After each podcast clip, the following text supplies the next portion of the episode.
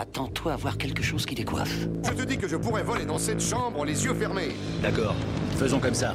C'est à moi que tu parles Allô? Allô? Y'a personne au bout du fil? Mhm, J'écoute. Et vous croyez que j'appelle pour commander une pizza? Ça va aller bien. Ça va aller très bien, même. Et salut à toutes et à tous et bienvenue dans Pop Tier épisode 7. Comment ça va Thomas?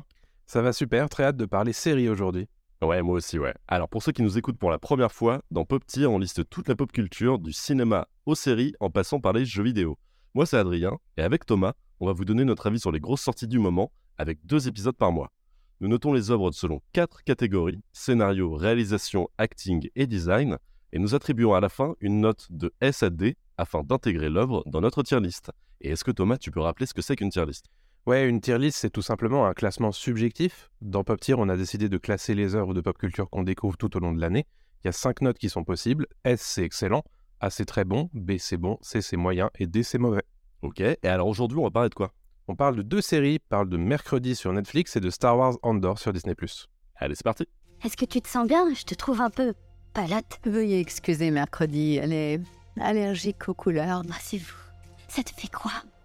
Ça me donne de l'urticaire et ma chair se détache de mes os.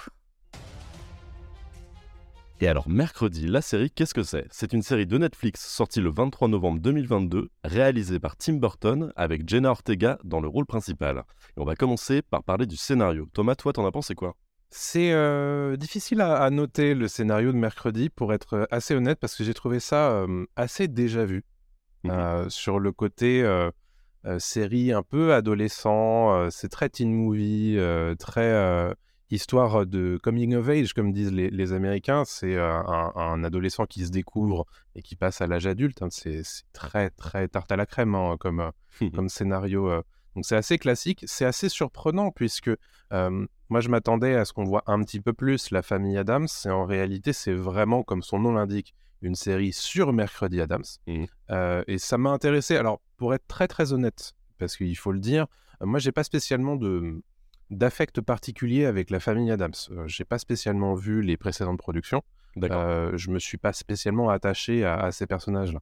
Donc euh, ça colore un petit peu mon avis de, de cette série aussi, que j'ai quand même au demeurant bien apprécié parce que j'ai passé un bon moment dedans.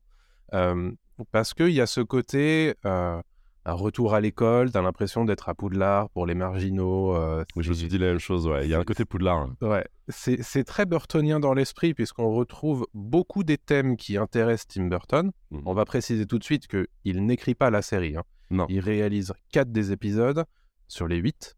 Il euh, est producteur exécutif de la série également. Et ça faisait très très longtemps que Tim Burton s'intéressait à la famille Adams.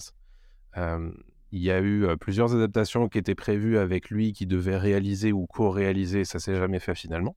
Oui, il y avait des rumeurs avec Johnny Depp ou Eva. Green, enfin en tout cas ça a circulé un peu. Et au final, le voici du coup sur la moitié des, des épisodes de mercredi. Donc il fait les épisodes 1, 2, 3, 4. Et je trouve que ça se sent. Euh, Il y a une espèce de rupture euh, entre les deux moitiés de, du film mercredi, mais on en parlera tout à l'heure sur la réal. Ouais, c'est plus réalisation, ouais. Après, pour le scénario, je te rejoins aussi, hein, c'est très euh, teen, euh, teen movie, teen série. En tout cas, ça a un côté un peu Riverdale, si on prend voilà, les séries de Un Netflix. peu, ouais. euh, quand on rentre là-dedans. Euh, un petit peu aussi le film qui est sorti récemment avec comment Charlize Theron, l'école du bien et du mal. Voilà, il y, a- il y a tout ce côté un petit peu fantastique, Oui, aussi, parfois magie, etc. Ouais. Qui est pas déplaisant. hein. Encore une fois, c'est pas déplaisant parce que c'est bien fait, mais je m'attendais à quelque chose de plus dark, quelque chose de plus euh, plus méta aussi. Parce que la, la famille Adams, c'est quand même très. On, on sait que c'est des fous euh, qui, qui adorent la mort, vraiment. Et là, mercredi, je la trouve un peu light dans, dans sa façon Ouais. d'approcher le. Alors, il y a des phases très drôles, hein, encore Ouais. une fois, mais, mais je suis moins euh, convaincu que les films, quoi. Moi, je me suis bien amusé quand même de, devant cette série. Je trouve que les personnages sont. Alors, certains personnages sont attachants. Euh, certains sont plus réussis que d'autres.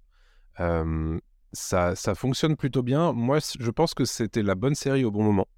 Euh, pour moi, j'avais, j'avais besoin, euh, je pense, de, de, de regarder un truc comme ça, euh, très light, comme tu disais. et ce qui est d'ailleurs assez antinomique avec une série sur la famille Adams, quelque part. Mais euh, je trouve qu'il y a, il y a ce côté qui fonctionne bien entre le, le rapport du monde, entre guillemets, normal et le monde des, des marginaux, comme il l'explique. Donc les marginaux, c'est voilà, toutes les créatures, les vampires, les sirènes, les, euh, les loups-garous, tout ça. Et Mercredi Adams qui est euh, plongé là-dedans. Et, euh, et donc il y a toujours ce- cette dichotomie entre ces deux, ces deux mondes-là qui, qui sont parallèles dans cette, dans cette ville. Et euh, ça fonctionne, je trouve, plutôt bien. Par contre, ce que je trouve assez intéressant et peut-être moi ce qui m'a un peu gêné vers la fin de la série, c'est que, euh, bah, je dis la fin de la série, probablement de la saison 1, parce qu'il est probable, vu que ça cartonne, qu'il y ait une saison 2. C'est un énorme carton. Moi, ce qui m'a un peu gêné, c'est le côté. euh, alors, Mercredi Adam, c'est un personnage qui est assez monolithique, hein, qui bouge pas vraiment, qui a peu d'émotions. On en parlera tout à l'heure dans l'acting, mais euh, c'est un personnage qu'on tire un petit peu vers la normalité vers la fin de la série, Mhm. où on essaie finalement de nous faire euh, bah, le fameux euh, discours de, euh, du pouvoir de l'amitié qui change les choses, etc. etc. Très hein. Ouais, et j'ai trouvé que c'était peut-être un peu trop vu le personnage et c'est euh, et c'est vu sur le sur le monde finalement. Ouais, j'étais, j'étais même surpris, pas déçu parce que j'attends pas spécialement grand chose de, de- de la série, mais, mais j'étais Ouais. surpris qu'il traite le personnage comme ça et que ça reste pas, comme tu dis, un bloc monolithique de- du début jusqu'à la fin. En fait, ce qui est intéressant dans les films, Mercredi Adams, Ouais. c'est euh, une, une horreur. Elle est extrêmement drôle, mais c'est une horreur. Je veux dire, elle est, elle est très weird, elle restera weird, Mm. c'est une marginale, quoi. Et ce qui est assez étrange, c'est que. Alors, je- on va peut-être refaire un tout petit peu le pitch euh, du- du- de la série. En gros, Mercredi Adams euh, suit des, des études dans un lycée normal, euh, donc avec des gens normaux, entre guillemets, euh, jusqu'au moment où en fait elle fait, euh, elle fait une connerie où elle lâche des piranhas, c'est dans la bande-annonce, hein, je spoil pas trop, mais elle lâche des piranhas dans la piscine du lycée. Forcément, elle est renvoyée et ça se passe mal. Et ses parents, donc euh, Morticia et Gomez, décident de l'envoyer à Nevermore, euh, un institut pour marginaux, comme tu l'as dit, avec des vampires, avec des sirènes, Oui. avec, euh, avec toutes sortes de, des gorgones aussi. des- Eux-mêmes ont étudié à l'époque. où eux-mêmes ont étudié, donc les parents Adams. Et euh, elle se retrouve voilà, plongée dans, dans, dans cet institut-là, ce lycée un peu, un peu étrange. Et très vite, elle se rend compte qu'il y a une série de meurtres euh, tout autour du, du lycée. Et elle va investiguer parce qu'elle devient en fait une sorte de ouais, enquêtrice un petit peu Oui, c'est ça. euh, dès le premier épisode, Mm. à savoir pourquoi. Alors pourquoi elle se. D'ailleurs, c'est un peu étrange, pourquoi elle se lance à fond là-dedans? Bon, pourquoi pas, mais Bah par euh, par attraction morbide au départ.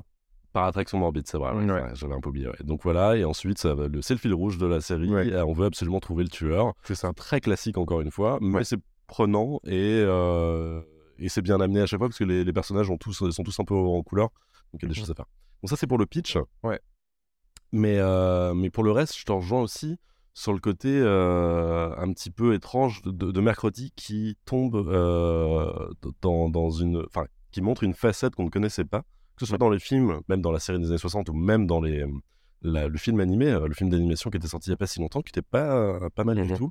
Elle tombe là-dedans. Et je suis aussi un peu surpris que on mette mercredi dans un lycée de marginaux, ce qui est normalement pas si intéressant que ça de base en fait, parce que ce qui est intéressant dans les films, c'est quand mercredi affronte des humains entre guillemets normaux, euh, fait des crasses à des gens qui ne sont Mm. pas du tout habitués à quelqu'un de morbide euh, comme ça quoi. En fait, c'est- ce malaise qu'elle crée à chaque fois, c'est très étrange, qui, est- qui, qui fait rire. En fait, c'est- vraiment euh, l'opposé de, de, de ce qu'on voit d'habitude.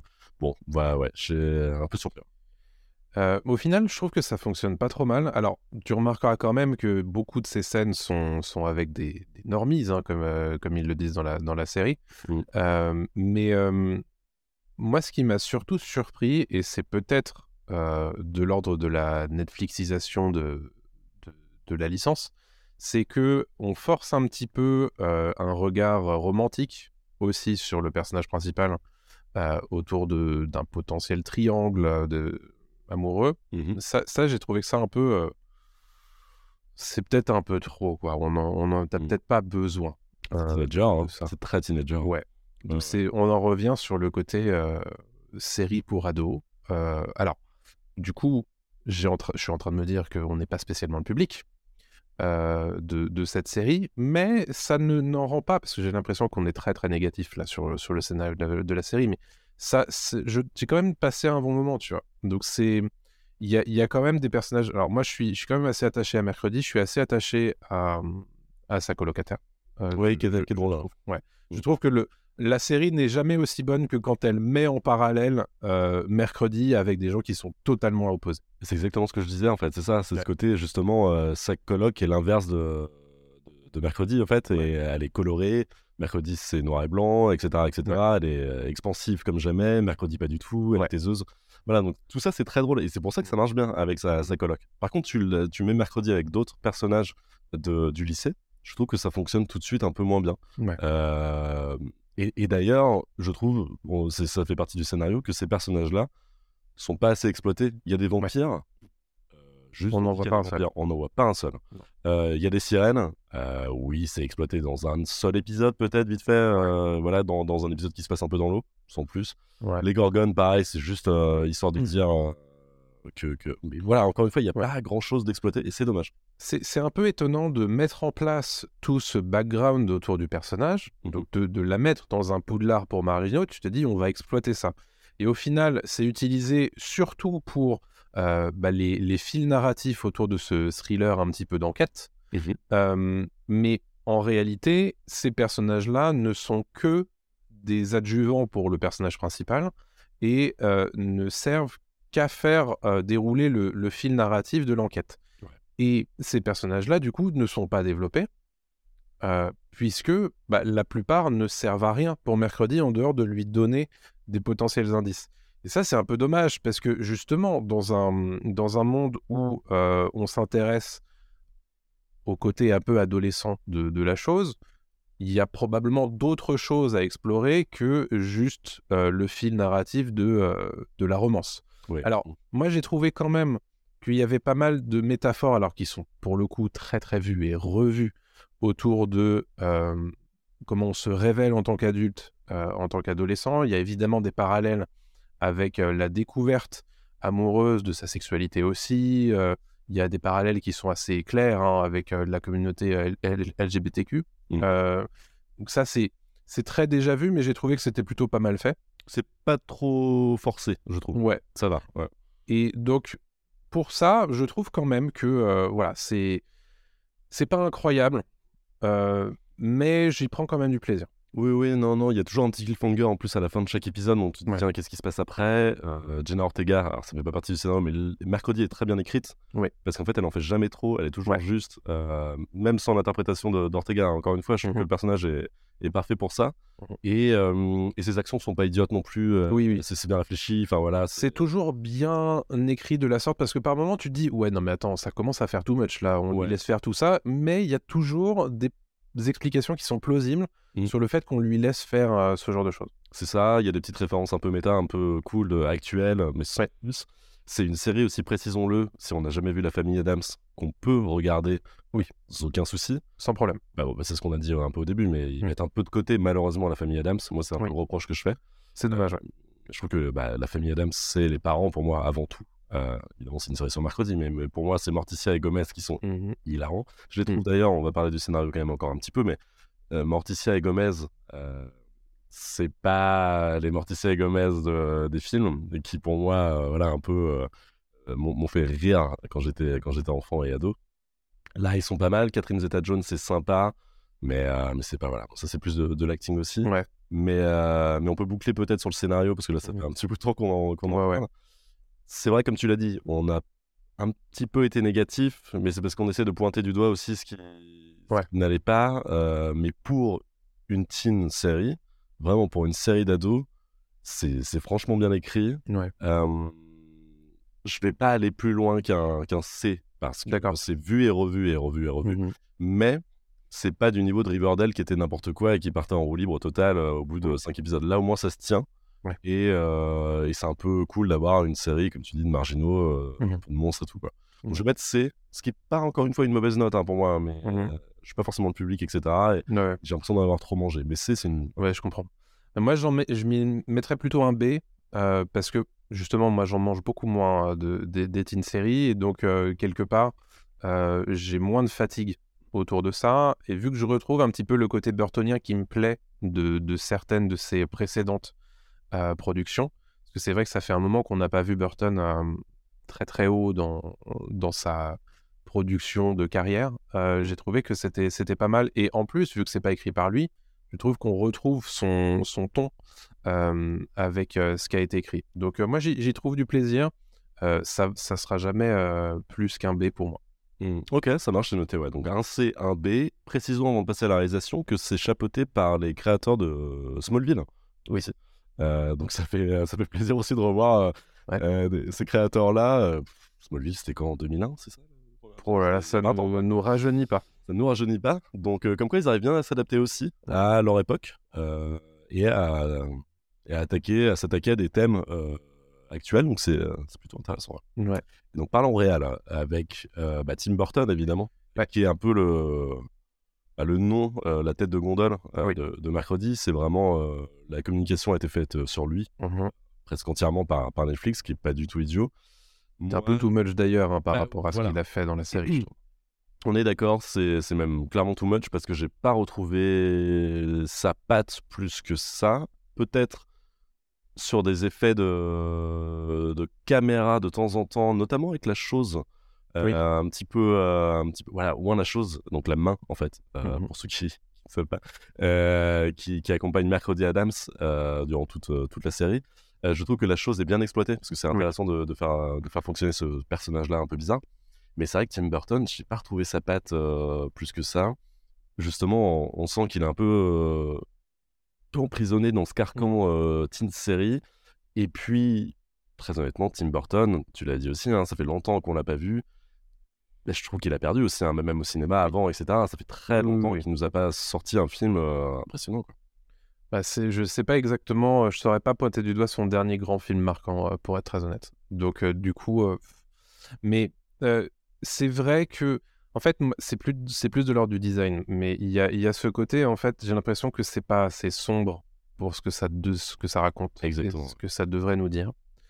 sur la réal, je suis assez d'accord avec toi, il y a très très peu de coups d'éclat même sur le montage, tout ça est très. Euh, ça fonctionne bien, hein. mais il n'y a pas de, de grands trucs hyper marquants. Il me, je n'ai pas de grandes scènes qui vont me, me, me marquer et qui vont me rester de, de, façon indélébile, en dehors de deux scènes pour moi. Mmh la scène de danse de Jenna Ortega au bal, qui est géniale, et la scène où elle fait du violoncelle, qui est incroyable. Moi, j'ai trouvé. C'est dans les, les, quatre premiers épisodes, ces deux-là. Et, euh, et c'est vrai qu'en dehors de ces scènes-là, il va me manquer des, des, des grands moments euh, dans cette série. C'est un peu dommage. Il n'y a pas d'image qui reviennent tout de suite. Euh, ouais. Là, je suis d'accord. C'est un peu dommage. On en parlera du côté du design. Par contre, du côté visuel, il y a des choses qui sont marquantes. On en parlera après, mais ouais, ouais Sur la réal, c'est un peu un sentiment de pas assez. Ah bah, je trouve que c'est champ contre champ, ça bouge pas beaucoup. Il n'y a pas d'idée euh, révolutionnaire là-dessus. évidemment, c'est une série, c'est euh, c'est compliqué voilà, de, prendre le temps de, poser des plans. Euh, mais, mais bon, quand même, là, c'est dommage. Quoi. Ça aurait pu être bien mieux. Et surtout quand on dit Tim Burton est derrière tout ça. Quoi. Ouais. Mais voilà. La scène, du bal, en fait, t'as raison. C'est peut-être la seule en fait, qui Bien sûr. Au-delà de la danse, même, il y a d'autres séquences dans cette scène-là qui, qui sont intéressantes. Ouais, ouais. Mais ça.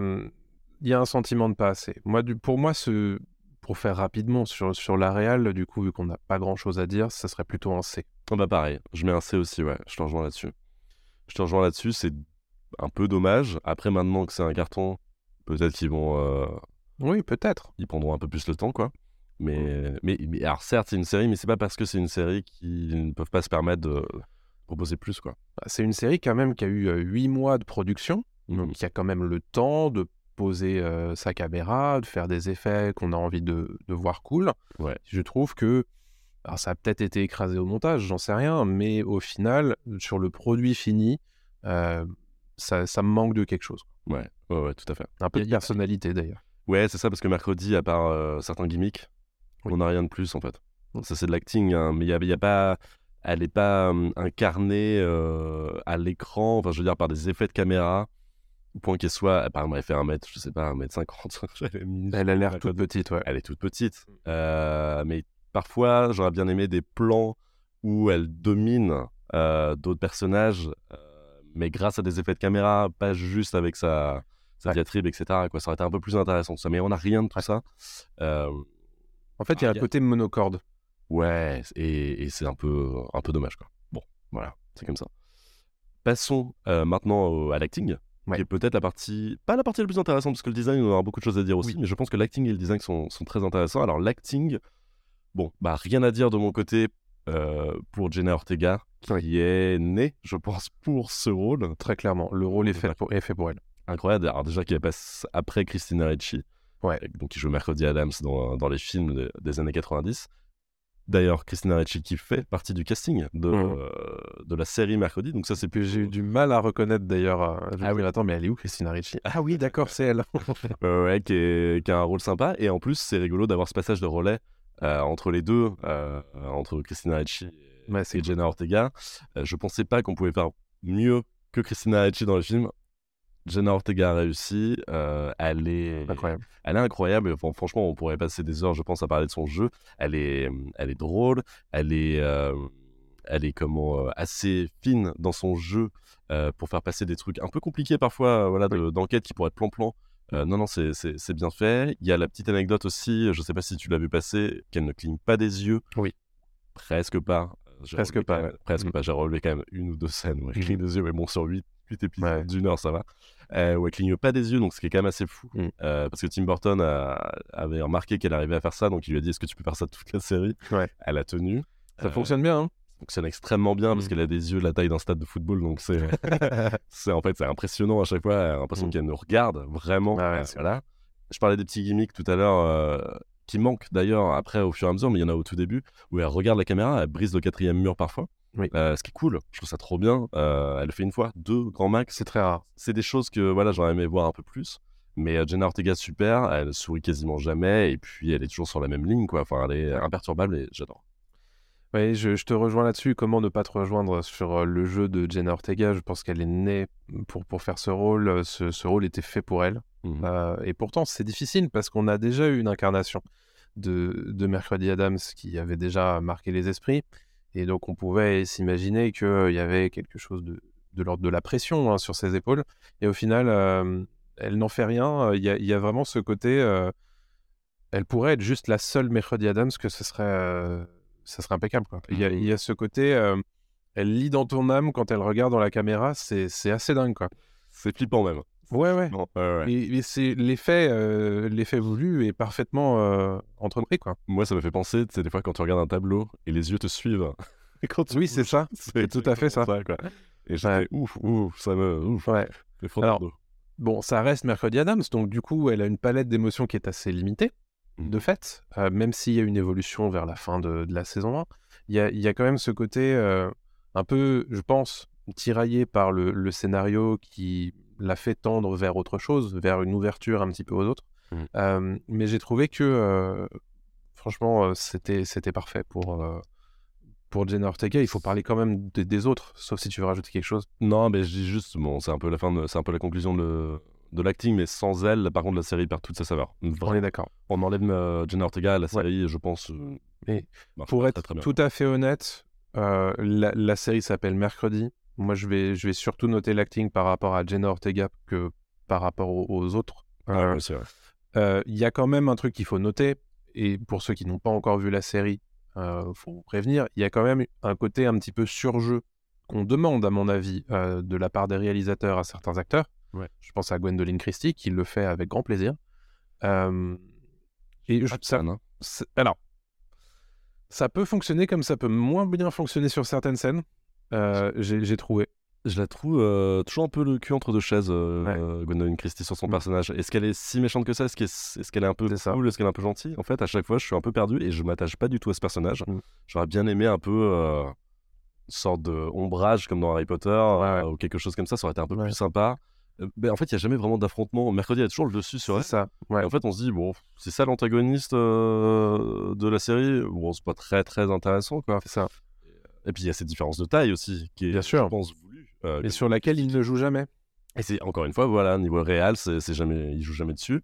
Euh, Gwendoline Christie qui doit faire 3m28, euh, Jenna Ortega 1m2. Non mais voilà, et en fait ça se voit à l'écran et les échelles de plan sont Mm. nulles. En fait, on, on s'en rend compte. Et Gwendoline Christie n'est jamais imposante. Il y a jamais de. C'est un peu dommage. Gwendoline Christie, hein, mais euh, Ouais, ouais. là son personnage m'a pas du tout euh, parlé quoi. Ah, C'est un, peu, c'est un peu dommage qu'elle soit pas si marquante qu'elle devrait l'être, euh, parce qu'elle aurait pu tout à fait être la principale de Mathilda, par exemple. Euh, Quelqu'un de, d'extrêmement euh, exécrable. Et au final, tu as toujours l'impression que c'est un personnage qui arrondit les angles, ce qui est un peu étonnant.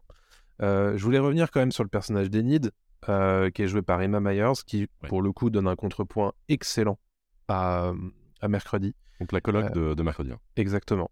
Qui, euh, qui est vraiment son antithèse complète et qui elle-même a des problématiques euh, qu'elle doit gérer en tant qu'adolescente qui sont un petit peu plus qu'effleurées quand même, puisque euh, pour certains autres personnages, c'est beaucoup plus effleuré que ça. D'ailleurs, il y a des personnages qu'on. bah, je pense à Xavier par exemple, on ne connaît rien de lui Non. en huit épisodes. En dehors du fait que c'est plus ou moins le beau gosse de, de la série, ce qui fonctionne pas d'ailleurs, puisqu'on préfère l'autre. Mais hum, j'ai trouvé quand même que Enid était un personnage intéressant et euh, si ils font une saison 2, ce qui sera très probable, j'espère vraiment qu'ils vont s'intéresser à ce personnage-là. Et euh, je reviens vite fait sur euh, le, le scénario, mais euh, la personnage de la sirène principale, la Bianca, on te met des fils narratifs, on t'ouvre des fils narratifs sur ce personnage-là, et jamais ils sont exploités. C'est un petit peu dommage. C'est un peu dommage, et tu parlais de surjeu, c'est euh, vraiment surjoué. Son personnage est, Un peu. est totalement surjoué. Bon, un peu, euh, franchement, c'est que ça, c'est vraiment le- la Drago Malfoy au féminin de. Oui, de- Mais, de- mais au, fi- au final, ça tombe tellement à plat très vite parce que, Oh. en fait, ce qui est fou, c'est qu'il y a un côté un peu répétitif quand même sur cette série. Euh, sur le côté, euh, on avance petit à petit sur l'enquête, mais à chaque fois, on te donne des nouveaux, des, des nouveaux indices, mais qui te mettent sur des fausses pistes et qui, euh, et au final, il faut attendre l'épisode 8 pour euh, avoir vraiment ta, ta réponse. C'est la. trouvé assez vite quand même. hein. Moi, j'avais trouvé. Ouais, euh, t'avais trouvé toi? Pas trouvé, mais en tout cas, je me doutais Je bien. t'en doutais. En fait, c'est assez simple. Voilà, c'est- on sort de l'acting un petit peu, mais en fait, Mm. c'est si tu regardes les personnages interrogés, parce que c'est un peu un épisode, un personnage. Oui, c'est vrai. Une fois qu'un personnage est passé, tu sais que c'est plus lui. Quoi. Oui, c'est et, pas euh, et en fait, tu regardes, tu fais l'épisode Oui, oui, bah, c'est c'est pas plus 3, plus lui 4, pas plus... il en reste plus beaucoup sur la fin. Et en fait, à partir de l'épisode 4, tu fais bon, bah euh, oui, là, ça bien. Oui, c'est clair. Mais, euh, mais les motivations sont expliquées à la fin. Mais euh, Mm. C'est clair. Donc, euh, je pense que la, la série mériterait de s'ouvrir un petit peu pour la suite, s'ouvrir à la famille Adams bien en sûr. tant que telle, mais aussi aux autres personnages qui ont été créés pour l'occasion et qui méritent, je pense, un, un coup d'éclairage un petit peu plus intéressant euh, que sur cette saison. Alors, on peut comprendre évidemment qu'il se basait vraiment sur mercredi, mais euh, tu, tu mets pas une galerie de personnages si c'est pour vraiment euh, si vite les écarter. Quoi. Mais en fait, je pense que c'est le problème de Mercredi aussi. Enfin, du personnage de Mercredi, elle ne s'attache pas au personnage, elle s'attache à personne à part sa famille. Les seuls moments où elle est contente, c'est quand elle voit son oncle euh, fétide, Ouais. euh, et puis la main, et ses parents encore un peu moins parce que euh, elle est, elle est, Mm. elle est en, en opposition et elle, est, Ouais. pas trop, mais en tout cas au début de la série. Donc c'est un peu compliqué de- d'avoir des personnages. euh, Si, si le personnage principal ne s'attache pas aux autres, toi-même tu vas avoir du mal à t'attacher quoi. Non, mais euh, parce qu'ils sont toujours en opposition avec eux, avec elle. Donc voilà. Mais euh, mais et pour terminer sur l'acting, parce que là on, on parle, Ouais. on parle. euh, on, on peut aussi, bah, justement, j'en parlais un tout petit peu en début de- d'épisode, revenir sur la famille Adams, et notamment le, le père et la mère, donc Gomez et, et Morticia, qui sont pas super bien incarnés pour moi. Euh, toi, tu es pas super. euh. Je, je vais avoir, je, vais, je vais avoir du mal à comparer. Si on compare en fait aux, aux incarnations donc, de Raoul Julia et Angelica Houston euh, dans, dans les films, euh, la famille Adams, je les trouve très fades à côté, moi, Mm. euh, comment, les, les nouveaux. Il y, a- il y a tout ce truc sexuel énorme, en fait, tout le temps, Oui. qu'on qu'on voit pas quand on est enfant.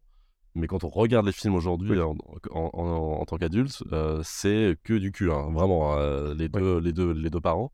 Là, je trouve que c'est vachement atténué et c'est dommage parce qu'en fait, c'est ultra intéressant aussi de voir que euh, ils sont ultra libidineux tous les deux. Quoi. Ils ont, Mm. ils ont qu'une envie, ils s'intéressent à leurs enfants, mais bon, de temps en temps, quoi. Mais eux, ils ont qu'une envie, c'est d'aller dans la chambre à coucher, quoi. Et, euh, et on le voit dans le premier épisode de la série, hein, ils s'embrassent dans la voiture, etc. Elle, elle est dégoûtée. Mais je sais pas trop, ouais. Je trouve qu'il il manque un peu de. Un peu de rondeur, un peu d'épaisseur. euh, même son Mm. frère, euh, ok, jamais un énorme personnage, mais euh, un peu mou. disons que ça manque parce que tu les vois et tu te dis ouais mais restez un peu en fait euh, on, on aimerait bien vous voir un peu plus et Eh ben, particulièrement le frère, puisque tu tu tu t'imagines qu'il y a une relation très particulière entre, le frère et la sœur et et c'est vrai que c'est un peu trop évacué. Mais pareil, les les parents sont sont surtout relégués, heu, ben, au rang du scénario en réalité, hein. Ils sont, heu, c'est des indices, pareil, pour, heu, pour le mystère. Bon, j'ai quand même un petit peu plus d'espoir pour la saison 2. J'espère qu'ils vont reprendre un petit peu ça, mais mais c'est vrai que, je peux comprendre, que cette série fasse pas tant famille Adams que, qu'on était en droit d'attendre. Ouais, tout à fait. Mais donc pour, conclure sur sur l'acting, moi je vais mettre un j'hésite entre A et B. Moi aussi. Ça dépend ce que je note en fait. Si Bah, je note Jenna. Ortega, c'est un A. C'est même un S. Juste pour le Ah oui, personnage, c'est c'est un. S. Jenna Ortega, c'est un S. Mais Ouais. je trouve que le reste ne suit pas vraiment. C'est un peu ça. compliqué et je pense que ça peut faire descendre la note pas mal. Et je, bah, je vais mettre un B en fait, je crois. Ouais. Moi, je vais mettre un A parce que si je mets un, un S à Jenna Ortega, le reste c'est un B. Donc on va dire que ça tire vers le haut. Ok. Euh, donc ça, ça va nous faire, ça va nous faire un A et un B.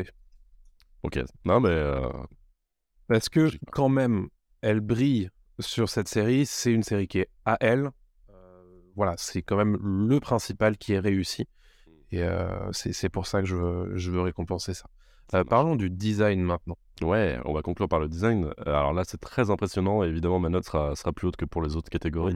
Le design, déjà dès le premier épisode, je trouve que le décor est, est posé, c'est super bien travaillé, que ce soit la voiture de, la famille Adams, le costume, elle porte le costume de, de, de Christina Ricci dans, dans les premiers films. Euh, franchement, tous les costumes sont magnifiques, euh, notamment ceux de, de Jenna Ortega.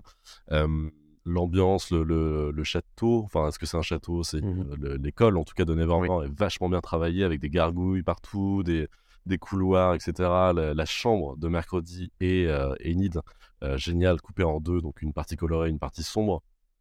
Donc voilà, c'est euh, au niveau du design, comme tu le disais, il y a un côté euh, Tim Burton qui ressort tout de suite, et c'est là en fait que la patte Tim Burton est, est présente. Euh, pour le reste, je suis un peu moins fan de la partie normale entre guillemets, la partie Jericho, la ville de Jericho. Oui. Qui manque peut-être un peu de folie aussi. Euh, C'est très basique. hein. très très basique ville, voilà, nord-américaine, on imagine, en tout cas, qui, qui- qui est un peu vue et revue dans pas mal de films, et euh, t'aurais pu mériter un petit peu plus de, de travail là-dessus, quoi. Mais pour le reste, c'est assez impressionnant. hein. Oui, bah, on va noter quand même ce, moi, ce château qui est très très marquant quand même hein, pour euh, l'académie de, de Nevermore, euh, qui est... En fait, ça a pas mal été tourné en Roumanie, euh, cette série, pendant, pendant huit mois. Alors, tout ce qui est par contre euh, la ville de Jéricho, c'était en studio, ce qui se voit d'ailleurs un petit peu. Euh, mais ça passe. Il y a quand même euh, un vrai côté très euh, ville américaine, un petit peu perdue, quoi. Enfin, ville standard américaine, je trouve que ça, ça fonctionne bien. Moi, moi, ce qui m'a vraiment frappé, c'est les, les intérieurs, qui sont très détaillés. qui... Et ce côté, il y a toujours des petits détails un peu sympas et tout. beaucoup, beaucoup de choses qui sont très burtoniennes dans l'idée. Je pense au design de certains monstres. Oui. Le monstre principal, on peut le dire. voilà. Ça, c'est pour le coup, c'est tu as l'impression que c'est dessiné par Burton. Euh, ça, donc ça, c'est très cool. Euh, mention spéciale à comment ils ont fait le personnage de la chose.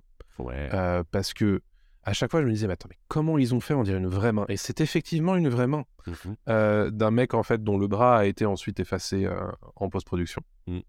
Et, et honnêtement, ça fonctionne de fou.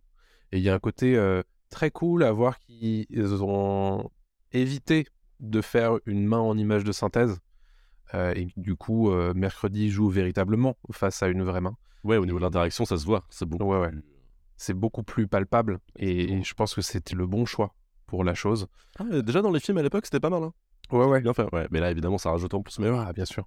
Et, euh, et il faut aussi mentionner que Danny Elfman a travaillé sur les musiques de, de cette série. Qui m'ont pas marqué. Non. Plus que ça. hein. Je sais pas toi. À l'intérieur des épisodes, pas ouf. Ouais. Le générique, très bien. Ouais, mais ça manque de. Voilà, c'est- bah bien sûr, Le claquement de doigts. je- Bien moi, sûr. J'attendais ça, ouais. Mais- évidemment. Euh, mais voilà, donc bon, tu as une référence au, au claquement de doigts quand même dans la série. Il y a, il y a une référence dans le thème musical aussi euh, de, du, du générique à, à la mélodie de, de la famille Adams. Euh, je voulais noter aussi quand même euh, de deux remixes de chansons très connues, euh, Painted Black notamment. Bah, cette, cette fameuse scène dont je vous parlais tout à l'heure Au violoncelle. euh, au violoncelle qui est incroyable. Euh, et il y a aussi un titre de Metallica, décidément Metallica le vent en poupe en 2022. après, euh, Netflix a racheté tous les droits de toutes les chansons de Metallica. C'est ça. Ils sont en train de refaire tout le catalogue. Mais euh, très très cool, ça m'a fait penser, si tu veux, au grand remix de Ramin Djawadi dans Westworld. L'époque. Ouais, mais en fait, alors je suis d'accord, mais Ça a déjà été fait du coup. Eh voilà, en fait, C'est ça. L'as revu quoi. Tu vois, Stranger Things, Oui, d'accord. Faisait, mais le fait euh, d'une façon intradiégétique, en fait, vraiment, c'est joué euh, par un personnage. Là, c'est juste bah, ce que faisait Ramin Djawadi, et à l'époque, c'était il y a Ouais. 6 ans. Donc, bon, voilà quoi. Non, mais je comprends. Mais c'est bien fait, c'est bien fait. Mais moi, ça me, ça commence un peu à me, je comprends, saouler ce genre de procédé quoi. Je comprends. Mais euh, en tout état de cause, j'ai sur le design global, euh, je pense que j'ai envie de passer un petit peu plus de temps à Nevermore euh, dans, une future euh, saison. Non, non, Et Ce, qui, ce qui donne quand même euh, un sentiment assez agréable quand même, parce que on en a déjà vu hein, des, des séries ou des films qui se passent dans, dans des académies plus ou moins magiques. C'est peut-être pas la meilleure qu'on nous ait proposée, mais le fait qu'on ait envie d'y retourner, c'est déjà, déjà bon signe. Hmm. Non, moi aussi, et c'est pour ça que je vais mettre un A Ouais. au, au design pour plein de choses. Même si tout n'est pas bon, je pense que ça ressort tout de suite. Et il y a. enfin, je pense qu'au prochain Halloween, euh, Oui, beaucoup de gens euh, vont euh, s'inspirer de la série pour, ouais, c'est clair. pour des costumes, pour des décors, etc. Donc, non, non, je pense que vraiment, ils ont, ils ont tapé juste et euh, ils, sont, ils, sont, ils sont bons là-dessus. quoi. Donc, ouais, ça remonte un peu la note de mon Ouais. côté. Ouais, c'est A. Ça fait. bah moi, je- moi aussi, je fais un A, bien sûr, hein, Mhm. parce que honnêtement, je pense que c'est. C'est souvent le cas d'ailleurs, hein, vous l'aurez noté euh, dans, dans, dans nos avis. euh, on n'est pas toujours très fan des scénarios, mais euh, il y a des choses à sauver ailleurs. Et en l'occurrence, là pour mercredi, c'est l'acting et le design. Bah, c'est on se rejoint aujourd'hui. Ouais. Mais sur Ouais. les autres, on n'est pas. On n'est pas toujours d'accord. ouais. Euh, mais donc, ce qui nous fait 3C, 3A, 2B, ce qui donne une note moyenne finale de B. Ce qui est pas mal. Franchement, c'est ce que j'attendais. Ouais, donc Ouais. moi, ça me va. Bah, en tout état de cause, mercredi, c'est un bon moment. Euh, c'est peut-être pas le truc qui vous restera, qui vous marquera à vie, mais euh, on peut vous le conseiller, en tout cas, d'y jeter un œil. C'est 8 épisodes d'à peu près 45-50 minutes. Et, euh, et honnêtement, moi, ça m'a mis dans un bon mood. Ça Ouais, ça ça se m'a fait très plaisir de regarder ça. Ça se regarde très bien et comme je le disais, ça se tient de A à Z. C'est pas Riverdale où ça part en vrille très très vite Ouais. avec des personnages qui sont inconsistants et qui veulent rien dire. Là au moins ça se tient. J'espère que euh, la saison 2 restera un peu sur cette ligne-là et ira un peu plus loin aussi dans le cynisme de mercredi. Ouais. Peut-être un peu plus dark, un peu plus violent. Je ne pense pas parce que euh, s'ils ont une recette et qu'elle fonctionne, ils n'iront pas forcément plus loin. Mais, euh, mais mercredi, un personnage à exploiter un peu plus que ça encore, je pense. Ouais. C'est là où c'est dommage. Je pense que je serais plus sévère avec la saison 2 si elle n'avance pas sur les points qu'on a relevés aujourd'hui. Ouais, moi aussi. Et peut-être sortir aussi du carcan euh, série d'enquête. Ouais. Peut-être aller un peu plus Ouais. loin là-dessus, aller sur autre chose, sur d'autres terrains. Et puis mercredi, c'est un personnage incroyable. Et ils ont Jenna Ortega comme euh, interprète. Bah, les gars, Il faut en profiter. euh, mettez, mettez tout à fond, quoi. Enfin, foncez. Clairement. Mais bon, B, c'est une, euh, c'est une bonne note, ouais. Ouais. Et voilà notre avis sur mercredi. Passons maintenant à une autre série, Star Wars Andor. Question Andorre. L'Empire nous étrangle si lentement qu'on n'y prête même plus attention. Alors ma question c'est... Est-ce que tu préférerais pas frapper un grand coup Nifl, pour un vrai résultat Et Star Wars Andor, qu'est-ce que c'est? C'est une série Disney Plus sortie le 21 septembre 2022 et qui vient de terminer la diffusion de sa première saison.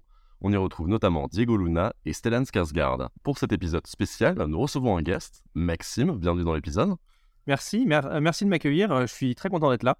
Qui est, un peu un, un spécialiste de Star Wars, euh, un peu notre, notre Bible, un petit peu, voilà, quand on a besoin de, de références Star Wars. Oh là, c'est un, un grand mot, mais disons que je suis quand même un fan euh, de la première heure. Voilà, j'ai grandi avec les films et voilà, j'aime beaucoup l'univers et je me suis beaucoup renseigné, euh, beaucoup sur l'univers quand j'étais plus jeune. Bon, de là à dire que je suis une bible, faut pas non plus, euh, faut pas non plus exagérer. Quoi. En tout cas, tu vas pouvoir parler d'Andor avec nous. Tout à fait. Ça marche. Et on va commencer bah, par parler du scénario. Et je te laisse, si tu veux, commencer avec, avec ce que tu as pensé, toi, du scénario de Star Wars Andor. Ok, très bien. Et ben moi j'ai bien aimé. Euh, je vais peut-être déjà dire un peu euh, la note que j'ai mise euh, d'abord. Donc Ouais, en général, on, donne, on la donne plutôt à la fin. on la donne plutôt à la fin. Ouais, ouais, on Très fait un bien. petit J'avoue, peu, je suis habité, je vais respecter. peu, je sais jamais. Il a pas écouté le podcast? pas écouté Ah si, j'ai écouté, j'ai écouté. Mais voilà, je, voulais, je voulais ajouter un peu ma patte, mais bon, voilà, je, je, je vais respecter le, le process. Alors, bah, moi, j'ai bien aimé. Je trouve que la trame de l'histoire est, est très sympa, euh, très intéressante, surtout les personnages. Moi, j'ai beaucoup aimé le travail fait sur les personnages. Où on a des persos qui sont... Ça change un peu des, des séries d'habitude de Star Wars ou même des films où on a un peu euh, les persos euh, gentils, les bons, le côté lumineux et le côté obscur, le côté mal. Là, déjà, il n'y a pas du tout de force, de Jedi, et Ouais. c'est plus des personnages gris, en fait. Ouais, ouais, plein de nuances, ouais. Ouais, ouais, je t'en rejoins là-dessus. Et c'est vrai que ça fait du bien de- d'avoir une série sans, euh, sans Jedi, sans, sans tout ce côté Skywalker, etc., qu'on qu'on voit partout. Même dans Mandalorian, on parle quand même un peu de la force avec Grogu, euh, etc. Et là, c'est vrai que c'est pas du tout abordé. Et c'est un point plutôt, euh, plutôt positif. Et, euh, et c'est une série, comme tu l'as dit, de perso. Enfin, c'est vraiment une série de personnages, quoi. C'est pas une série d'action plus que ça, c'est vraiment une série sur bah, Cassian Andor, le héros, et sur d'autres, sur l'Alliance Rebelle, sur enfin, la création de l'Alli- l'Alliance Rebelle, etc. Quoi. Thomas, toi, t'en as pensé quoi? Il y a un truc qu'il faut préciser quand même tout de suite, c'est que c'est un spin-off de Star Wars Rogue One, qui était lui-même un spin-off de la saga Star Wars, qui était basé sur euh, les plans de l'Étoile Noire et surtout sur la rébellion, comment ils ont récupéré les plans de l'Étoile Noire avant l'épisode 4, donc Un Nouvel Espoir, qui est sorti en 1977. Et là, Andor se base sur un des personnages qu'on découvrait dans euh, Rogue One, qui est Cassian Andor, qui est un capitaine ou un commandant dans, Rogue One. Donc ça se déroule cinq années avant euh, Rogue One. Et euh, moi j'ai bien aimé aussi, euh, je te rejoins Maxime là-dessus, j'apprécie beaucoup le fait qu'il se soit complètement affranchi de, du discours sur la force, sur la religion, sur les Jedi, etc. Puisque au final, dans Star Wars, on a quand même toute une infinité de choses qui sont possibles en dehors de la saga des Skywalker, en, de- en dehors des Jedi, et cette série le prouve très très bien en nous proposant finalement euh, une des visions euh, principales de ce qu'avait en tête George Lucas à l'époque, c'est euh, comment une rébellion fait pour mettre à mal un empire. Et, et là, au lieu d'avoir cette grande quête quasiment fantastique hein, d'un jeune homme qui se découvre Jedi, chevalier de l'espace euh, pour, euh, pour éteindre l'Empire. Là, on est vraiment sur euh, bah, le commun des mortels, comment ils vivent l'oppression et euh, comment ils essaient de s'en sortir et comment le- l'étincelle de la rébellion euh, euh, s'allume en fait. Et, euh, ça, c'est ça que j'ai trouvé passionnant dans Andorre. Ouais, c'est vraiment un- une série euh, qui se rapproche d'un film de guerre, mais vraiment euh, côté, euh, bah, évidemment, rébellion, etc. Mais il y a, un aspect intéressant euh, de euh, un petit peu de guerre de bureau, plus que de guerre spatiale. En fait, on, on voit très peu, voire quasiment pas, d'affrontements dans, dans l'espace. Il y, en a, il y en a extrêmement peu, ça se passe vraiment souvent sur, euh, sur des planètes, au sol. Euh, et c'est jamais des combats au sabre laser, euh, quoi que ce soit. Donc c'est plus des pistolets laser que, que des sabres laser qui sont utilisés. Et c'est vraiment voilà à l'échelle humaine. Et c'est rare. En tout cas moi, je suis pas un expert de, de Star Wars. Vous, vous y connaissez plus que moi en, en Star Wars.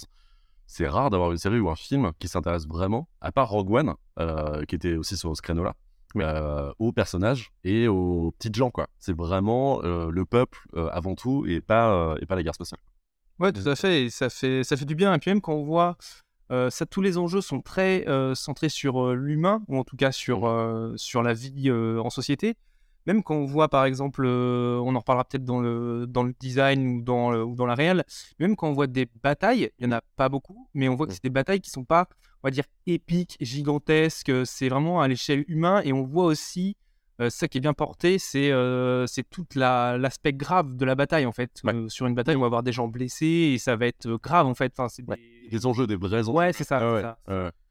Puis les il y a des conséquences morts, sont quand il y a des immédiates. morts, il y a des morts quoi. Ouais, voilà, quand il y a des morts, il y a des morts, quoi. Et c'est vraiment un. Enfin, je trouve que c'est bien véhiculé comme un drame, qu'il y ait des morts et il y a de la souffrance. Et c'est pas euh, la bataille, on va dire, euh, bah, la bataille de Yavin, par exemple, où il y a plein de vaisseaux rebelles qui se font, euh, qui se font anéantir, mais en tant que spectateur, on fait, bon, bah, ah oui, ok. Ou même l'étoile noire qui Même explose. l'étoile noire qui explose, là, avec tout le monde à de millions Alors que là, Les soldats de l'Empire sont décédés quoi. Mais Alors que là, la toute première explosion dans l'épisode 1, on voit, mais elle n'est pas impressionnante par rapport aux autres explosions qu'on a pu voir dans les Star Wars, mais on sent toute la violence du truc sur aussi sur les personnages qui sont sonnés, qui sont choqués. Euh, justement, euh, le, le personnage de, de Cyril Karn qui est dans la bataille, euh, bah, il est complètement sonné parce qu'il n'a pas l'habitude de, de voir ça en fait. Et on se rend compte en fait à quel point, ouais, donc c'est ça qui est intéressant, c'est que c'est centré vraiment sur le peuple, les petites gens et comment ils vivent aussi l'oppression, l'oppression de l'empire. Ouais, Il y a un propos très intéressant, je trouve, sur euh, l'insurrection et comment on la mène. Euh, Il y a des, des personnages très intéressants, je pense euh, au personnage de Stellan Skarsgård, qui, euh, lui, est prêt à aller jusqu'au bout, même à renoncer à la morale, quitte à se, se, se maudire, finalement, pour, euh, pour faire en sorte de mener à bien sa mission qu'il s'est donnée. Il y a vraiment des choses qu'on ne voit pas dans des productions Star Wars habituelles, où euh, même le personnage de Cassian Andor, il est, euh, il est très complexe, Euh, il est très gris, il est dans, il est pas du tout, c'est pas du tout un, un bon, un bon chevalier blanc. Et, et ça, j'ai trouvé ça très intéressant et c'est quelque chose qui manquait, je trouve, à- aux productions Star Wars, c'est qu'on nous propose aussi quelque chose qui va en dehors du carcan manichéiste habituel. Ouais, complètement. Et il y a- il y a- moi, j'ai deux exemples. Alors, Rogue One, évidemment, qui tentait ça à l'époque. Même si c'était un film de héros, quand même, c'était un film de, de soldats qui se sacrifient pour euh, sauver voilà, l'univers et la galaxie. Et Star Wars 8, euh, le- le- les, les derniers Jedi, euh, qui tentait ça aussi, de changer un petit peu euh, la vision qu'on avait de certains personnages. Alors, Star Wars 8 est ultra décrié, soit on adore, soit on déteste. Moi, j'adore, personnellement. Je suis très fan. Moi, j'aime Mais, Mais c'est vrai que quand on parle de Star Wars 8, en général, c'est clivant. C'est très très clivant. Ouais. Ouais, c'est clivant. Donc ça, c'est plutôt intéressant de, de tenter des choses comme ça. Et puis, il faut rappeler que c'est une série aussi très politique. Euh, Il y a des intrigues vraiment euh, sur juste l'argent, comment récupérer de l'argent pour affronter euh, l'Empire. C'est des choses qu'on n'a jamais envisagées, sauf peut-être dans certains bouquins canons de, de Star Wars, dans certaines BD. Mais sur le papier, ça paraît chiant. Dans la série, je trouve que c'est super intéressant. Le personnage de Mon Mothma, euh, qui est euh, juste là pour gérer politiquement euh, et créer un début d'alliance, je la trouve passionnante. Ouais, ouais, mais c'est vrai que bah, justement, et, pour revenir au niveau des, des personnages, moi je trouve limite que le personnage de Cassian Andor c'est peut-être le moins intéressant de la série. Je suis d'accord. Et c'est vraiment le travail des personnages, on va dire, secondaires, même s'ils sont très importants dans la série, Mmh. Qui sont les meilleurs en fait finalement. C'est genre Mon Mothma, elle est incroyable. On a, voilà, on a envie de d'en voir plus. Il y a aussi le personnage de, de Vel que moi j'ai beaucoup aimé, euh, joué par Faye Marseille. Ouais, Faye Marseille, ouais, ça. Et euh, c'est dommage, je trouve, on la voit pas assez à l'écran, mais justement sa dualité où, où à un moment elle est en, en résistante et après on voit, on la voit en noble, euh, en noble de la famille de la, de la famille de Mon Mothma, je crois. Ouais, c'est ça. Et je C'est trouve la cousine, hein. transformation est incroyable en fait entre les deux. Et, euh, et ouais, après, euh, c'est vrai que ça fait du bien aussi de voir un peu hein, ce format de, de, comme tu disais, de, de thriller d'espionnage, un peu d'intrigue politique, euh, un peu à la sauce Star Wars. Voilà. Après, c'est vrai qu'il y, a- il y a du beau monde derrière. Moi, j'avais noté euh, Tony Gilroy, je crois, qui a fait notamment les Jason Bourne. C'est ça, ouais, c'est le scénariste des, de Jason Bourne et tu sens sa patte en fait direct. hein. C'est lui qui, qui a plaqué un peu son, son imaginaire à lui sur Star Wars et ça marche très très bien. Ça marche très bien. Tony Gilroy, extrêmement important dans la production de Star Wars Rogue One, puisque c'est lui qui a repris le scénario de Rogue One et qui a euh, dirigé les reshoots euh, extensifs de ce film et qui ont donné du coup le, le produit final. Donc on comprend bien pourquoi il a pris de l'importance pour euh, Andor, qui n'était pas du tout prévu comme étant euh, une série euh, produite par Tony Gilroy à la base. Et c'est lui ensuite qui a récupéré le produit et qui en a fait euh, ce qu'on a découvert euh, désormais, puisque c'est lui qui l'écrit euh, en grande partie, avec d'autres grands noms, euh, Bo Willimon notamment, qui est euh, un des scénaristes principaux et créateurs de House of Cards. Et euh, il fait partie d'ailleurs des écrivains des, des scénarios euh, les plus importants et les plus intéressants, je trouve, de cette saison 1. C'est lui l'avant-dernier J'ai adoré l'avant-dernier épisode de. Je crois pas. Non? Je crois qu'il en a fait. Non, c'est Tony Gilroy l'avant-dernier. C'est Tony Gilroy. Il fait, en fait, il fait toute la séquence euh, prison. Oui, c'est ça, c'est ça. Ça, il a fait toute la séquence prison. Et, ça, et là, on voit bien, juste avec ces, ces deux noms, en fait, la, la direction qu'ils veulent donner à la série, à la fois euh, bah, de l'espionnage euh, et de la politique. Et c'est vrai que ces deux, euh, ces deux noms, en fait, euh, juste euh, sont... donnent cette direction à la série. Ouais. Et c'est marrant parce qu'en fait, tu sens tout de suite qu'il y a, il y a un côté House of Cards en fait là-dedans. Mhm. Ouais, bien Ouais, tout de suite. Enfin, certes, ça bouge pas trop parce que c'est c'est Coruscant, la planète de. Ouais, y a- tout à fait. ouais. Ouais. C'est Coruscant et en fait, t'es content de découvrir cette partie-là de Coruscant quoi. Ouais, C'est- tout à fait, Il y a un truc cool de, de politique à part euh, avant dans les premiers Star Wars, enfin dans les dans la prélogie, on voyait la le Sénat. En fait, on- dans les autres films, on ne voyait pas beaucoup, en fait. À niveau politique, ouais, c'était pas grand chose. Lucas avait tenté un petit peu, quoi, mais c'était pas fou. Mais là, c'est de la politique super intéressante, super fine. Et, euh, Ouais, non, franchement, euh, là-dessus, le scénar, moi, je le trouve, je le trouve assez incroyable. Il prend le temps de développer les persos aussi, peut-être qu'on n'a pas dit, mais euh, Mhm. ça développe à mort. Bah, Il y a justement un truc qu'il faut noter euh, sur Star Wars Andor, vu qu'on parle du scénario, et tu parles de, tu parles de prendre le temps, justement. euh, Il y a un des constats euh, principaux qui a été fait au début de la diffusion de la série, puisqu'on rappelle quand même que les trois premiers épisodes ont été diffusés euh, immédiatement sur Disney+, et je pense que c'était le bon choix euh, Mhm. de faire ça. Euh, un des premiers constats qu'on a entendu sur Internet, c'est c'est trop long, ça prend son temps, il se passe rien.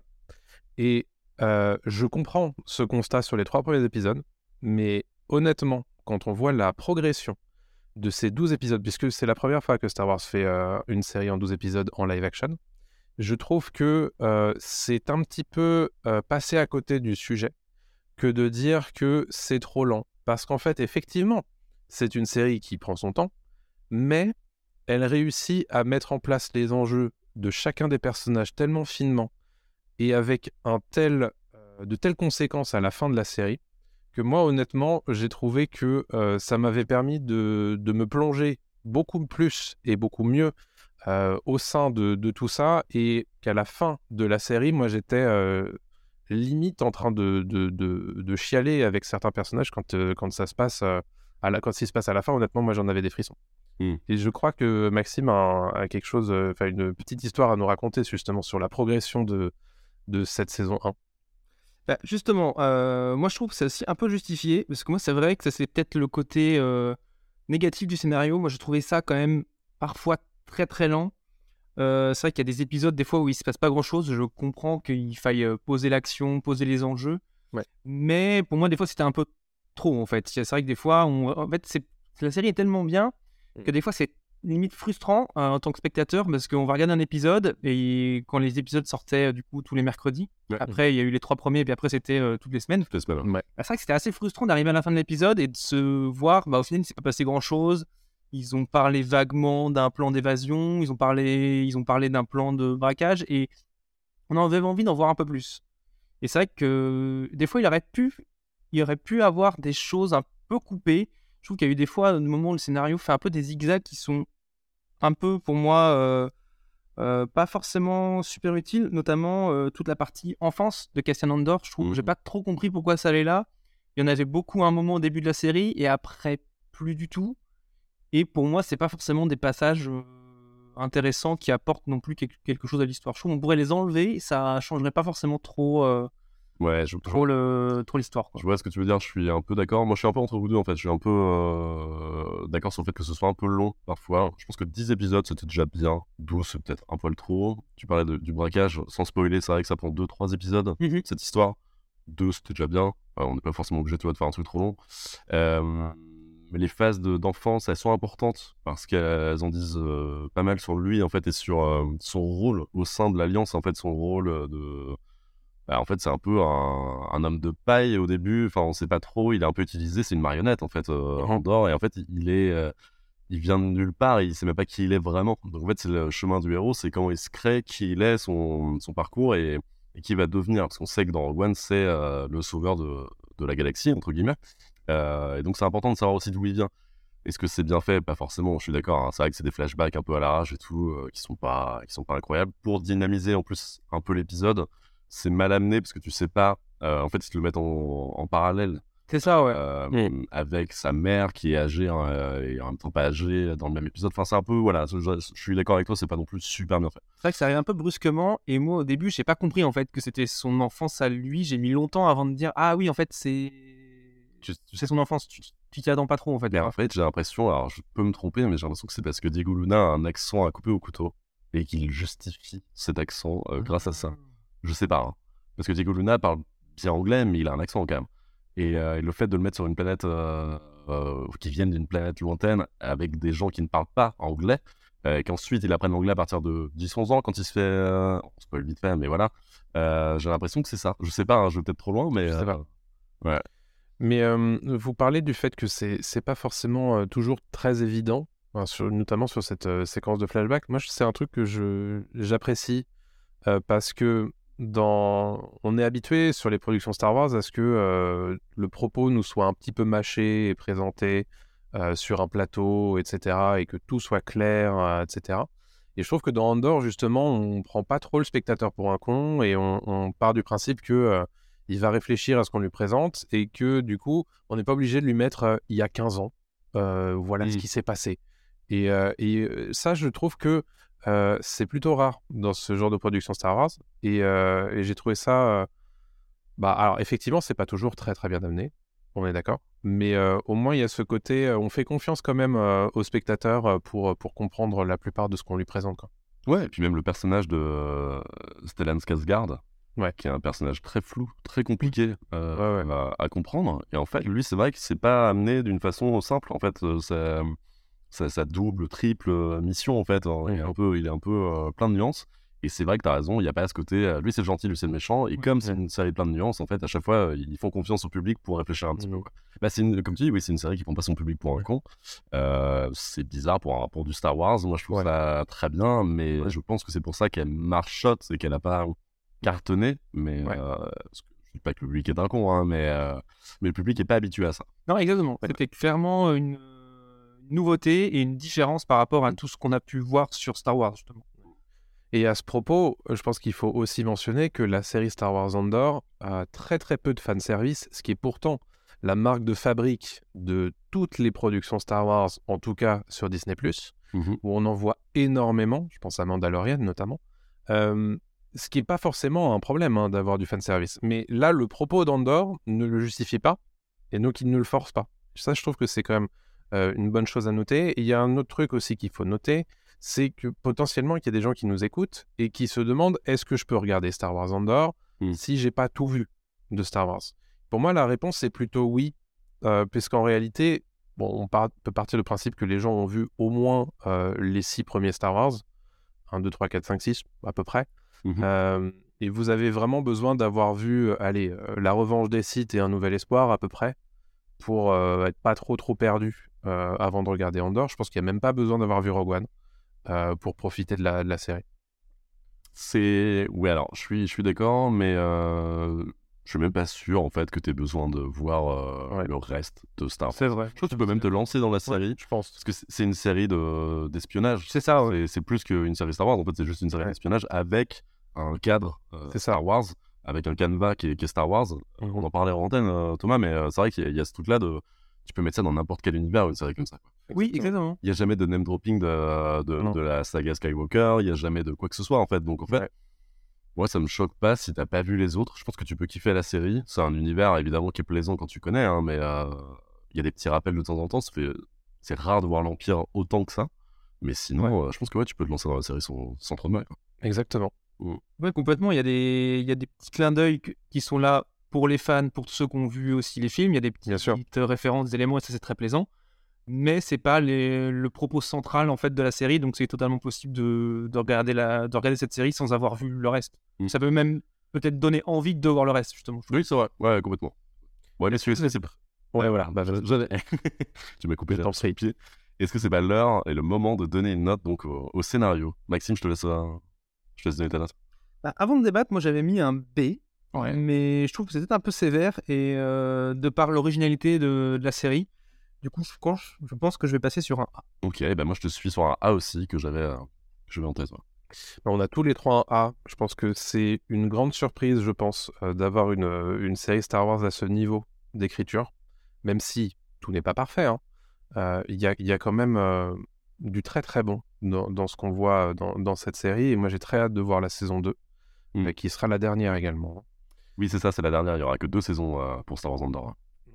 Donc ça c'est pas mal aussi. C'est condensé, c'est vraiment. c'est condensé, Il n'y a pas un aspect mercantile où ils veulent, ils veulent vendre la série euh, sur 5-6 saisons. Donc euh, non, c'est. euh, C'est un peu comme Rogue One en fait. Rogue One c'était le film, oui, une fois, il n'y avait pas de suite, il n'y avait pas de. C'était voilà, c'était un one shot. un one shot. On et- explique, voilà, ouais, ouais. puis c'est parti. Exactement, ouais, tout à fait. Bon, bah 3A, ça commence très très fort. Est-ce qu'on ne resterait pas à la réal hein? Oui, bien sûr, allons-y. Moi, je peux commencer si vous voulez. Moi, la réal, je l'ai trouvé, euh, je l'ai trouvé super intéressante parce qu'en fait, euh, bah, il y a peu de lieux dans, dans- dans cette série, mais alors ils sont super bien exploités. Euh, donc la, la- on va dire que la série se déroule principalement, euh, comme je disais tout à l'heure, sur Terre, enfin sur Terre, en tout cas au sol. Il y a peu de batailles spatiales, il y a peu de vaisseaux, il y a, il y a peu de choses comme ça.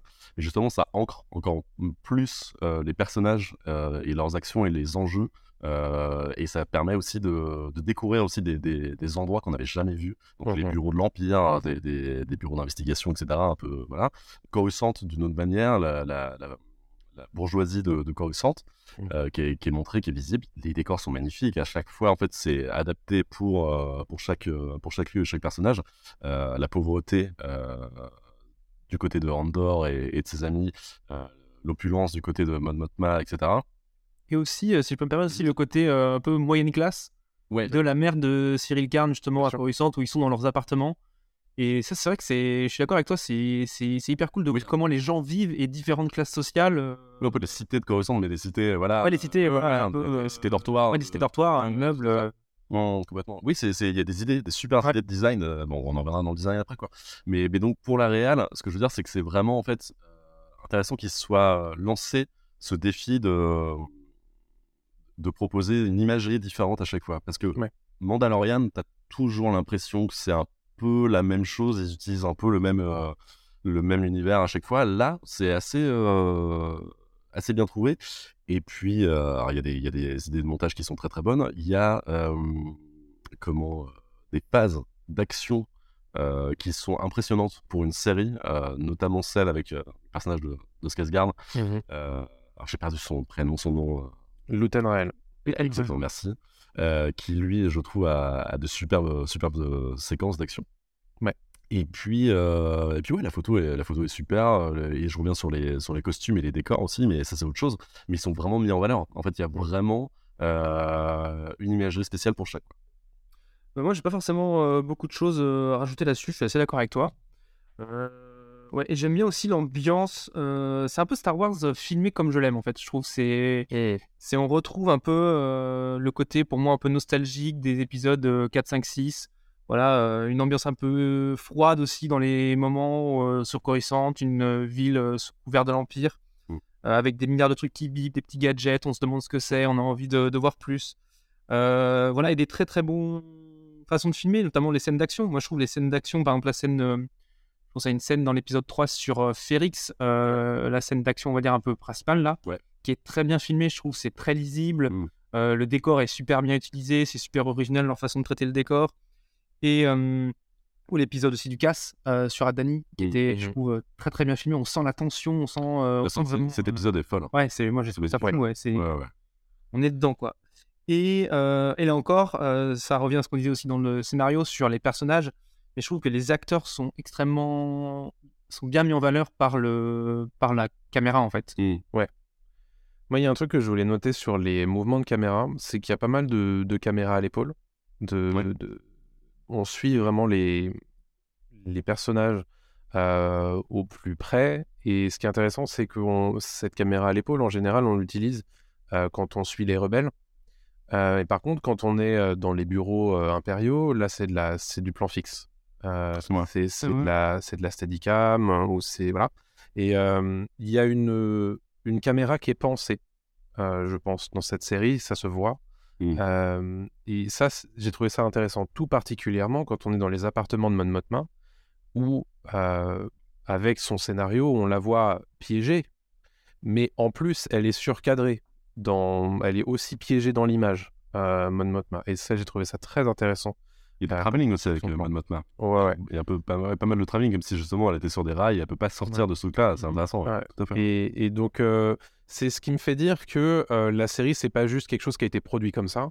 Euh, ça a été fait par des gens qui intellectualisent ce qu'ils ont envie de dire et, et ce qu'ils veulent présenter à l'écran. Et, euh, et c'est ce qui, tu vois, par exemple, on parlait de mercredi tout à l'heure, il n'y a pas de, il n'y a pas de choses très très impactantes euh, qui me reviennent de mercredi, mais pour le coup, Star Wars Andor, il y a, je trouve qu'il y a une, une façon de d'impacter plus facilement euh, avec les mouvements de caméra euh, ce qu'on est en train de dire à l'écran, et c'est ce qui m'a, c'est ce qui m'a frappé. C'est ça, et même aussi au niveau du montage, euh, des fois il y a la musique euh, dans la série, parce qu'il y a des moments où il y a le gong qui est joué à, à Félix. Oui. Incroyable ce gong aussi. Qui impacte en fait et, euh, la- le mouvement de caméra aussi. Enfin, il y a plein de choses comme ça qui sont super, super bien faites. Et je te rejoins complètement sur le côté euh, caméra à l'épaule pour les, euh, pour les rebelles, enfin, proto-rebelles, on va dire, euh, qui, qui commencent un peu à, à comprendre qu'il faut, il faut se réveiller, euh, que euh, ça fait film de guerre en fait. Exactement. vraiment film de guerre. Tout à suit un peu comme dans les tranchées. Voilà, c'est ouais, ouais, c'est c'est super. Je trouve ça vraiment incroyable. Ouais. Ils ont choisi un, un- un genre, c'est le, le thriller d'espionnage. Ils s'y tiennent et, euh, et on trouve vraiment bah, le, cette qualité-là euh, aussi euh, au- à la réalisation. totalement d'accord. Et à la fois aussi que les lieux et aussi leur identité propre en termes de caméra. Euh, L'ambiance de la prison n'est pas la même que sur Ferry, ce n'est Mhm. pas la même que sur euh, le bureau euh, des, euh, des- de sécurité impériale. Ouais. Chaque, euh, chaque lieu a, son, a sa, ses codes, a sa façon d'être filmé, a ses, ses couleurs euh, dominantes, et ça, c'est Ouais, très prison- bien aussi. ouais. La prison, c'est un bon exemple parce que la prison, c'est euh, c'est compliqué déjà de filmer ce genre de, de lieu parce qu'en fait, évidemment, c'est très fermé. Ouais. Et en fait, je trouve qu'il y a toujours des bonnes idées de caméra, des bonnes idées de, de, de mouvement. Euh, Il y a quoi dans cette prison? Il y a une pièce centrale, un couloir et les dortoirs. C'est vachement bien fait. Tu te perds jamais. Déjà, Non, tu vois quand est foutue la prison. Et, euh, et c'est très fluide, quoi. Non, non, ils sont très forts. Et c'est pas évident en plus non plus sur cette prison parce qu'elle est sur plusieurs niveaux. Ouais. Euh, mais en fait, on arrive à bien se représenter reste clair, ouais. euh, Ouais. le lieu en fait. Complètement, ouais. Moi, c'est sur le découpage aussi de, de la série, parce que très souvent, alors sur les neuf premiers épisodes au moins, il y a des, des arcs de trois épisodes à chaque fois. Ouais. Mhm. Et, euh, et à chaque fois, c'est une identité spécifique. Il y a le film de braquage, le film de prison slash évasion, et, euh, et voilà, il y, a- il y a pas mal de choses comme ça, le film de guerre aussi euh, sur les trois premiers. Et il y a, il y a ce côté-là aussi qui, est, euh, qui m'a beaucoup plu, parce que c'est très varié finalement. Le mélange des genres comme ça? Ouais. Et, euh, et, ça, et c'est assez fluide dans, dans ce qui est présenté aussi, puisque bah, au final, c'est tout ça. Aussi une insurrection et, et une future rébellion. Ouais, Donc euh, j'ai trouvé que, en fait, euh, dans la forme comme dans le fond, c'est respecté. Et je- j'ai pas forcément euh, pensé sous cet angle, mais c'est vrai que c'est intéressant de se dire qu'ils ont réussi à, voilà, de- à passer d'un film de braquage à un film de, de prison en deux secondes. Ouais. Sur le moment, ça m'a un peu fait tiquer, je crois, parce que euh, on arrive euh, dans cette phase de, de trois épisodes où il est en prison. Désolé pour le spoil. Mais, euh, mais cette phase-là, j'ai fait. C'est un peu étrange quand même qu'on Mm. qu'on arrive dans un, délire comme ça de, de scénar. Finalement, c'est bien amené. C'est bien amené, c'est logique et ça suit une logique aussi de scénar et, et il s'adapte bien au niveau de la forme, comme tu dis. Ouais. Ouais. Mais, euh, mais donc, comme quoi, t'as raison, c'est fluide en fait. C'est très naturel et c'est très bien fait. Mm. Et ça impacte aussi. On Mm. s'en souvient, on s'en souvient. On se souvient de Férix, on se souvient de la prison parce qu'ils ont tous leur identité propre. Et, euh, et comme tu dis, le coup de découpage, euh, voilà, film, euh, film d'espionnage, euh, film de braquage, euh, film de guerre, film d'évasion, et c'est bien marqué et tout est, est très marqué. C'est le point que je voulais j'aborder tout à l'heure. C'est par rapport à The Mandalorian. Mhm. Je Mandalorian, mais alors là, moi, je n'ai juste en tête que l'image du Mandalorian est de Grogu, en fait. Je- Oui, je- son vaisseau, moi. Et son vaisseau, voilà, c'est Et en fait, il- et pourtant, il explore plein de planètes. Et je n'ai pas d'images qui me viennent de planètes comme ça, de séquences fortes, en tout cas très peu, et il faut que je réfléchisse. quoi. Euh, donc là, là-dessus, ouais, Andorre est, a très bien joué son coup. Ouais. Est-ce qu'on noterait pas notre euh, réal du coup? Non, mais après on parlera du design parce que j'ai l'impression qu'on en a déjà pas mal évoqué là. ouais, ouais, tout à fait. Parler de l'acting aussi. hein. Euh, et ben moi, je vais donner un A pour la réal. Ouais. Ouais. Ouais, comment ne pas no- donner un A également? Euh, Honnêtement, je pense que c'est sur ce qu'on a traité depuis le début du podcast, c'est une des productions qui pense le mieux, je pense, son découpage, son montage et, et sa caméra. Moi, j'avais mis un S, tu vois. Bah, j'aime bien Star Wars en étant, on va dire, fan de des films de, de, de la trilogie euh, originale et, euh, et l'univers. Bah, j'étais un peu resté sur ma faim sur les dernières productions Star Wars, y compris les films. Et là, de retrouver ça, en fait, ça m'a ça m'a fait du bien. Vraiment, c'est ça, c'est vraiment du Star Wars comme je l'aime. En fait. l'ancienne.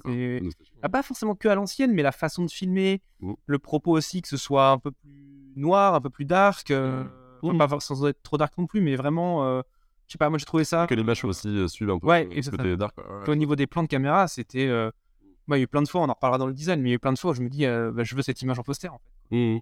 Ouais, clairement. Non, la photo est super. La photo est super. Donc le mec débarque dans le podcast, il lâche un S comme ça. euh, Ouais.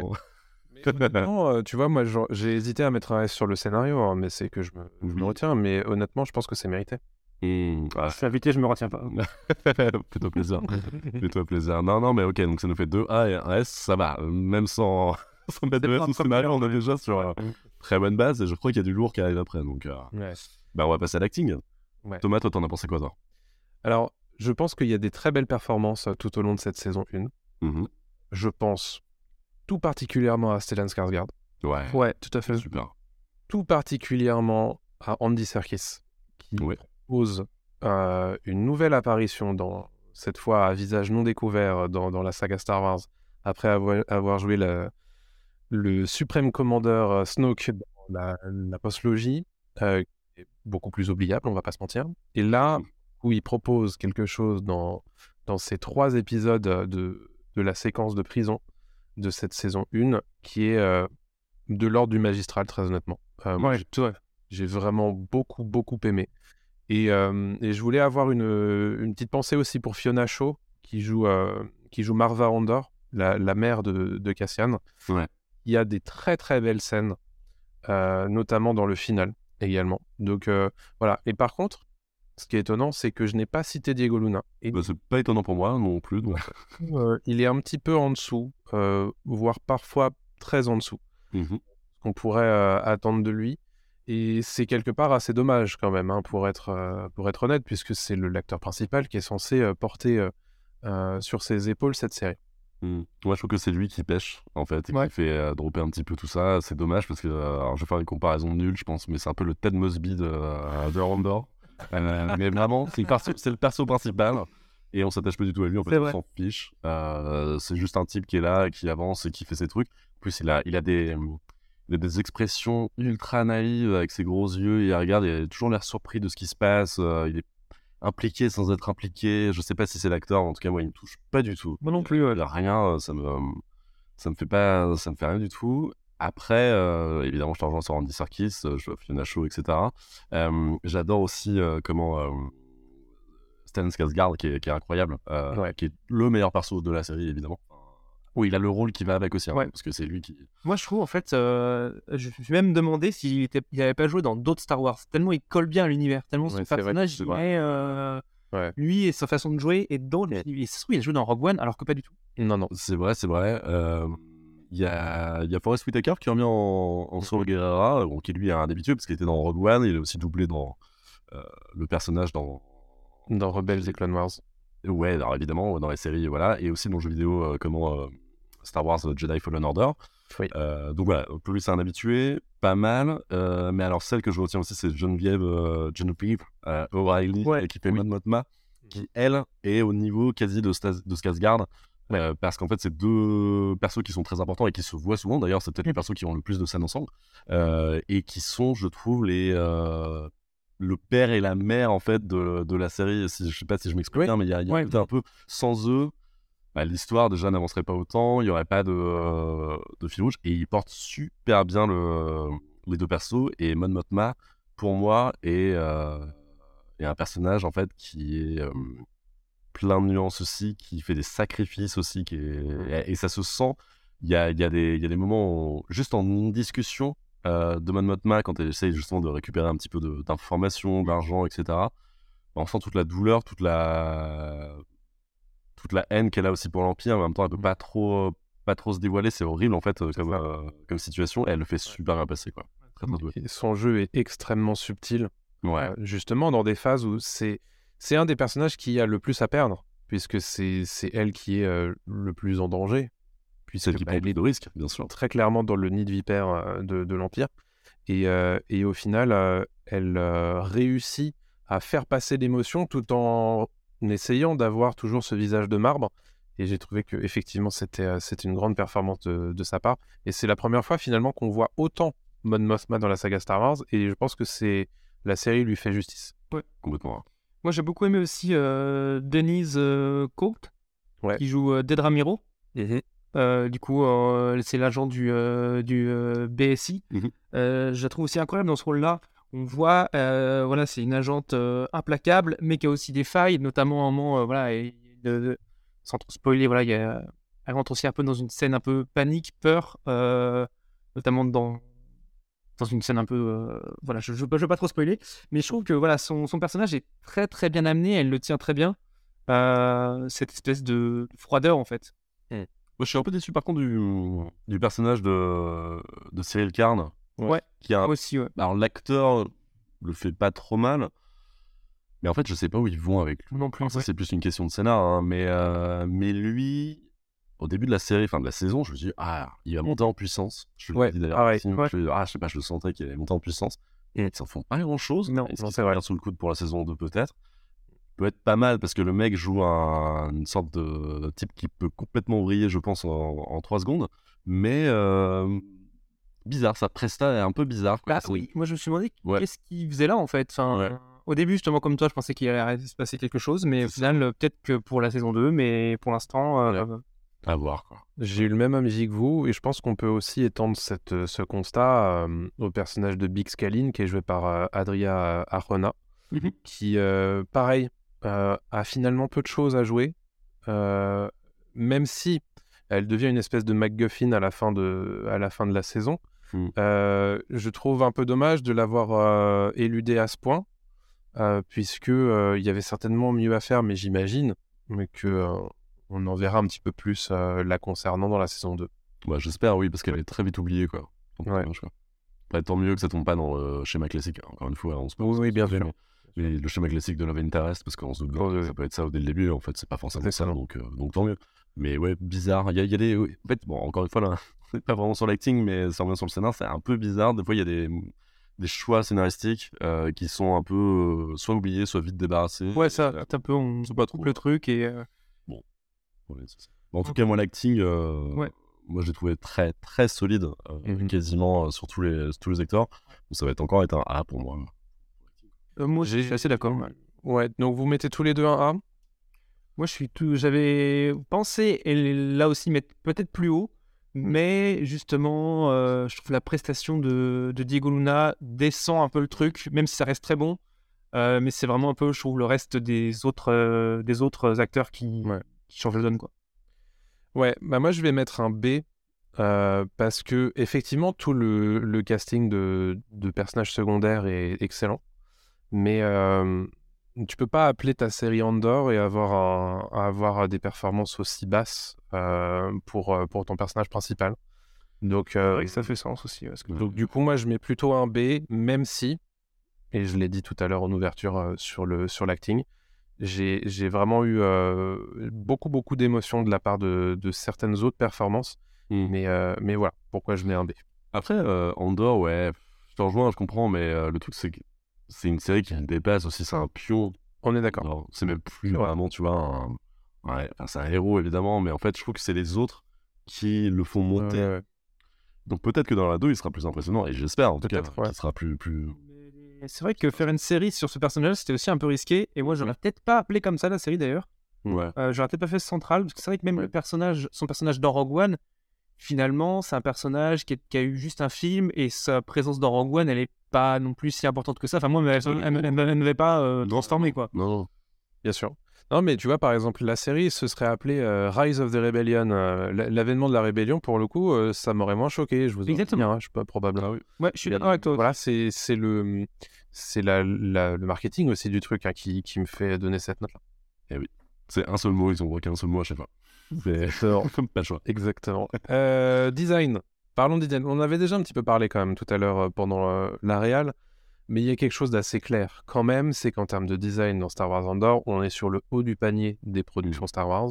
Déjà, on arrête avec euh, l'utilisation du volume. Vous savez, cette technologie qui permet de figurer sur des écrans euh, des, des décors qu'on utilise à tir-larigot dans, euh, dans Mandalorian. Euh, et on filme dans des vrais décors Mhm. et ça se voit et c'est superbe. Euh, moi, j'ai vraiment adoré. Moi, par exemple, le- l'exemple parfait, c'est la, la planète de Férix, Mhm. où, euh, où on a vraiment des, une espèce de mini-ville ouvrière à la Star Wars qui a été recréée. Et je trouve que l'ambiance est parfaite. C'est trop bien fait. Ah ouais, c'est trop bien fait. T'as des détails partout, t'as des couloirs, des ruelles, des trucs, euh, de nuit comme de jour, c'est bien foutu, euh, t'as plein d'habitations, t'as euh, ça grouille de vie, il y a plein de détails tout le temps. Euh, Il y, a, il y a une, sé- une séquence où il appelle le type de la douane, plus ou moins, enfin, je sais pas comment ça s'appelle hein, dans, dans de Star Wars. Euh, le mec, il a son propre bureau avec mille et un détails, quoi, et tu fais, waouh, ils ont pensé à tout ça, enfin, c'est fou. Donc ça, ça marche pour cette ville-là, enfin, pour la planète Férix. On en a parlé un peu tout à l'heure, je vais pas revenir dessus, mais sur chaque lieu, c'est important. Chaque, euh, chaque planète, en fait, a son, a son style. Et encore une fois, plein de détails qui parfois ne servent à rien, on va pas se mentir, hein, mais, euh, mais qui font le sel un petit peu de, tout ça. Et j'ai adoré aussi, et ça, ça se rapproche de ce que tu disais tout à l'heure, retrouver des, bah, des costumes de d'espèces euh, aliens euh, Ouais. qu'on qu'on ne voit pas tout le temps dans Star Wars, mais même dans Mandalorian, je trouve que ça manque un peu de, de côté euh, cantina en fait, tu vois, un peu. Ouais, c'est ça, c'est ça. On découvre des nouvelles espèces, des, des choses comme ça, et, euh, et c'est cool de revoir des, des monstres ou des, des, des trucs un peu bizarres, quoi, un peu partout. Voilà. Non, c'est ça, moi je trouve que c'est vraiment un plaisir pour les yeux de voir tout ça. Euh, je vois par exemple une scène, euh, justement les, les TIE Fighters sur Adani à un moment, je me souviens. et- Euh, on les voit, c'est vraiment un- très belle scène. Donc c'est ça, je me suis dit, je veux avoir ce poster là chez moi. Même aussi euh, toutes les scènes de l'œil, enfin il y a vraiment des éléments de visuels qui sont super réussis. Quoi. C'est incroyable. Non, mais, Euh, très marquant. quoi. L'œil, ouais, c'était fou, moi je trouvais. Comme Ouais, ouais. Enfin, pour une série, c'était quand même euh, incroyable. quoi. Je voulais revenir justement sur euh, les, les, les chasseurs taille, comme tu dis. Le... Cette façon de les mettre en scène, et ça c'est un petit peu du coup du, de l'ordre de la réal, mais je voulais le noter quand même aussi à ce moment-là parce que euh, on a tellement l'habitude dans les productions Star Wars de voir un chasseur taille et au final le chasseur taille c'est juste euh, la chair à canon de l'Empire. En fait, on n'a aucune crainte par rapport à pour nos, nos héros par rapport à l'arrivée de ces vaisseaux-là. Et là, spécifiquement dans Star Wars Andor, quand tu entends le vrombissement du moteur du chasseur taille, tu te dis on est dans la merde, il faut qu'il se casse. Il y a, ils, réussissent à inverser le- le côté euh, zéro peur par rapport à, à ce, ce, ce vaisseau qui est tellement habituel désormais. euh, que là, en fait, vu que bah, c'est le seul, enfin c'est le seul truc qui a beaucoup beaucoup de, de, de puissance de feu par rapport à des gens qui sont juste à pied, tu te dis mais en fait s'ils se font choper, ils sont morts en fait. Mais même, a- les, même les Stormtroopers. Même Bien sûr. Trooper aussi. Même les Stormtroopers qui, qui foutent des, des coups de crosse, euh, qui euh, là tu te dis ah ils vont peut-être bien viser ce coup, c'est peut-être que dans celui-là ils vont pas rater leur tir. Ils ratent pas tous leurs tirs. Mais ils ratent pas tous leurs tirs. Oui, ils ratent pas tous leurs tirs. Ouais. Et non, c'est vraiment vrai. très fort. Et on voit un peu justement euh, sur les TIE Fighters, euh, on voit justement, et ça c'est c'est aussi, voilà, c'est un peu de la réelle, mais c'est ouais, cette différence d'échelle entre la petitesse des héros et cet énorme vaisseau qui, qui, pourrait, euh, ouais, qui pourrait les. Et puis, et puis même si on connaît ces vaisseaux-là, le, le, le vaisseau taille, etc., et d'autres qu'on voit dans la série, euh, il y a des idées qu'on n'avait encore jamais vues euh, qui, sont, euh, qui sont mises en place.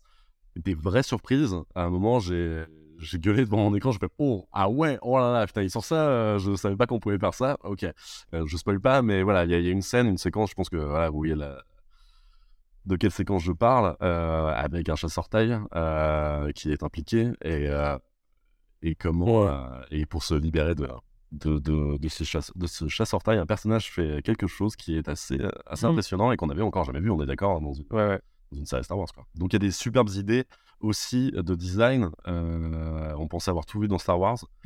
Et pourtant, euh, ils remettent un petit peu, euh, un petit peu une pièce dans la machine et j'adore. Et encore euh, au niveau du. Des, des- euh, au niveau des décors, de façon de voir aussi euh, les habitats des gens, les, les habitats des gens sur Férix, euh, la maison de Mot Motma, euh, l'appartement de la mère de Cyril Karn, la prison, tous ces lieux euh, sont vraiment très riches visuellement. Pareil, la boutique aussi, la boutique de Luten aussi, qui, est, qui est très cool. Notamment, on voit à un moment un, épi... un bouclier Gungan dans la boutique. Ah ouais? Très discret, mais voilà, c'est des petits éléments comme ça qui font. Il y a énormément de références dans, le- Ouais, dans la boutique de Luten. beau- Enfin voilà, mais plein, plein, plein, plein de trucs. Il a un côté un peu collectionneur de Marvel, je trouve. euh, le- Oui, oui, c'est ça. de- Il y a une ref euh, d'ailleurs, euh, il y a le, il y a le fouet d'Indiana Jones aussi dans son. C'est vrai? Ah ouais? Dans la carbonite, ouais, je te jure. Dans, Ouais, ok. Dans ce truc. Et euh, ouais, plein, plein de refs à cet endroit-là, c'est cool. hein. Et, euh, et honnêtement, enfin, ça revient sur cette histoire d'intérieur aussi, de, de, de voir comment les gens vivent et cette dimension humaine aussi de, de cette série qui, euh, qui est respectée de bout en bout, du scénario à la réal jusqu'au design. Et, euh, et honnêtement, moi, mon, mon S, je le mets là. Je le mets sur le design de la série. Ouais, mais je vais dessus aussi sur un S, ok. Entre S et A, mais je vais mettre S parce que franchement, pour une série, euh, la production design, elle est folle. Euh, Ouais. Sont que le fric est super bien investi. Je pense qu'ils ils ont du fric, mais ils n'ont pas non plus euh, le fric, euh, euh, l'équivalent de, de, de- de- comment, d'un d'un blockbuster, quoi. Et je trouve que c'est vachement bien utilisé et ça sert le scénar. Ça sert vraiment la série, quoi. C'est pas juste de l'esbrouf, c'est pas juste pour dire on a du fric et on le met, on le met en avant. Non, là, c'est quoi. Ouais, moi je suis d'accord, euh, je mets un S aussi. Voilà, je vais pas mettre des S partout non plus et pourrir votre classement, mais, euh, mais là-dessus, moi j'ai j'ai vraiment adoré voir ça, quoi. C'était euh, magnifique, euh, grandiose et à la fois des fois petit, intimiste. Enfin, vraiment, ouais, un S pour le design, parce que c'est Ouais. c'est du Star Wars comme on l'aime, quoi. Ouais, c'est ça, mais tu compares ça à des séries Star Wars, euh, Kenobi ou euh, Mandalorian. Oh là là. Ouais. Et c'est ouf, ouais, de voir à quel point, en fait, ils ont réussi à trouver la patte Ouais, et à rendre hommage en même temps aussi au Star Wars qu'on aime, quoi. C'est... Ouais. Et ça n'a vraiment rien à voir, hein, ces, ces- ces productions-là. Honnêtement, on a eu une production 2022 de Star Wars qui était pas incroyable, plutôt nul. euh, parce qu'elle commençait quand même avec le livre de Boba Fett. hein. Donc, euh, Oula, pour rappel.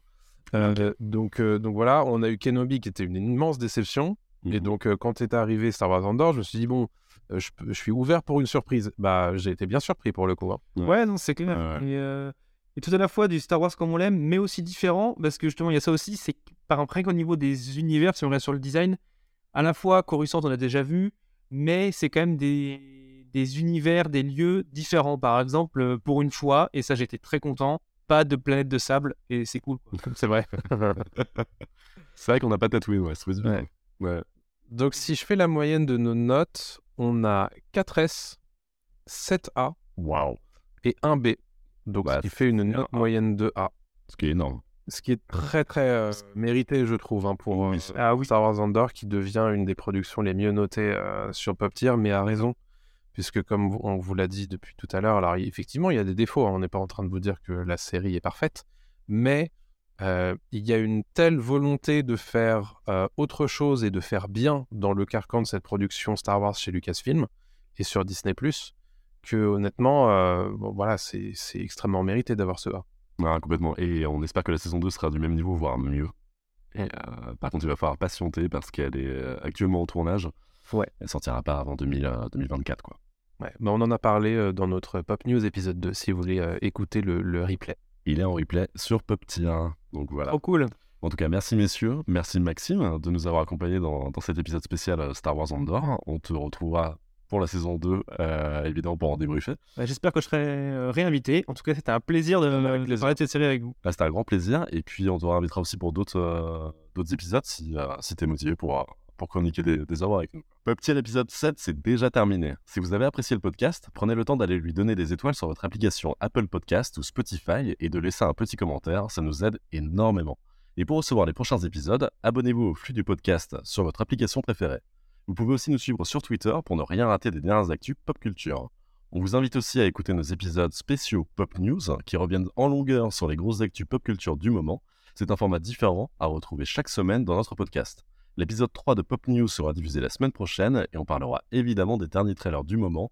Gardien de la Galaxie 3, Super Mario Bros, Indiana Jones 5, que du lourd. Et on se retrouve dans deux semaines pour le prochain épisode de Pop Tier. À très bientôt tout le monde. Salut à tous. Salut, Salut tout le monde